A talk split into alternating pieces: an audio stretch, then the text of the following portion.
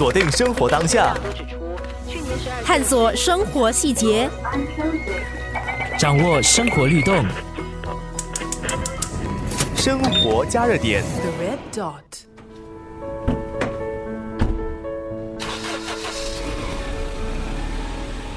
我有一个朋友是每天开车来回，他一家人都每天开车来回，然后顺便载一些人，所以他是固定早上出门，然后晚上回来，然后他都跟父母住，然后他的孩子也在马来西亚，所以他们就是生活都在马来西亚，只有上班在新加坡。可是这样的人其实没有办法跟新加坡融入，哎，离开新山家园，来到新加坡担任小学华文教师的易红，觉得来回通勤。无法在当地扎根，住在新加坡的内，则选择每天骑脚踏车来回新山，其实是为了情怀。为什么我会回到新山工作呢？那个是跟马来西亚变天啊有很大的关系。既然变天了，那种爱国的情操啊又回来了，所以就想为什么不回来闯一下，继续发展？嗯，可能有。另外一种新的气象。内表示，因为想贡献家园，他决定去新山工作。他和家人决定在新加坡生活，则是因为这里的教育制度。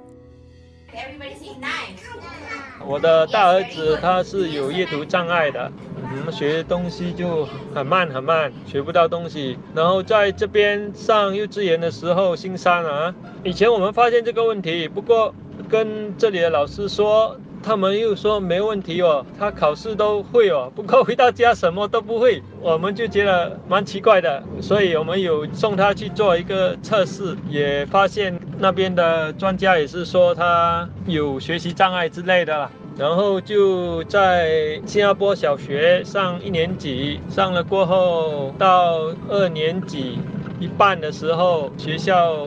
就说他真的不行，所以也找来了。心理医生为他做一个评估，结果最后就发现是真的是有阅读障碍的问题，现在就把他送去新加坡的特殊学校。说到我这个大儿子的情况，我就真的是很感激新加坡的学校 M E，他们会很主动的帮忙，很主动的发现这个问题，然后提出这些比较好的建议，真的是很感激。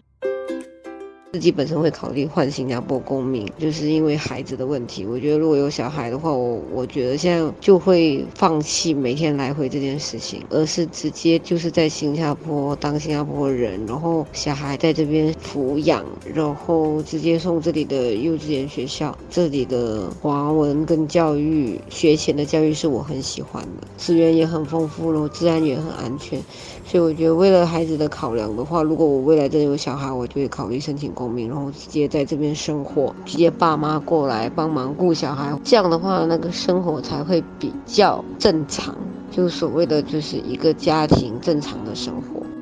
城市学家表示，人们对城市的宜居性有越来越大的兴趣。除了经济的可持续性，还有生态的多样性。易红表示，除了教育，还有其他因素让他选择在这里生活。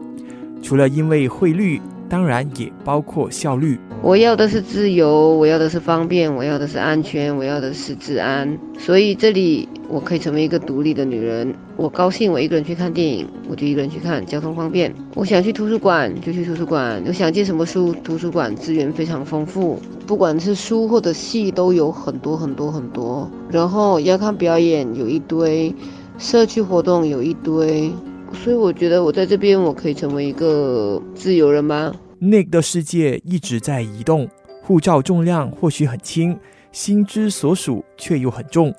他有个梦想，希望新山和新加坡一样，让特殊儿童可以更有尊严的生活。我在新加坡接触到这些阅读障碍的知识，嗯。我本身也有自己上网去了解更多，还有通过 DAS Dyslexia Association of Singapore 那边的一些课程，我有上他们的一些 workshop，然后我了解到，其实，在新加坡的这些小孩子是相当幸福的，他们有人去照顾到他们的需求。不过在马来西亚就比较没有这么被注重，所以其实我想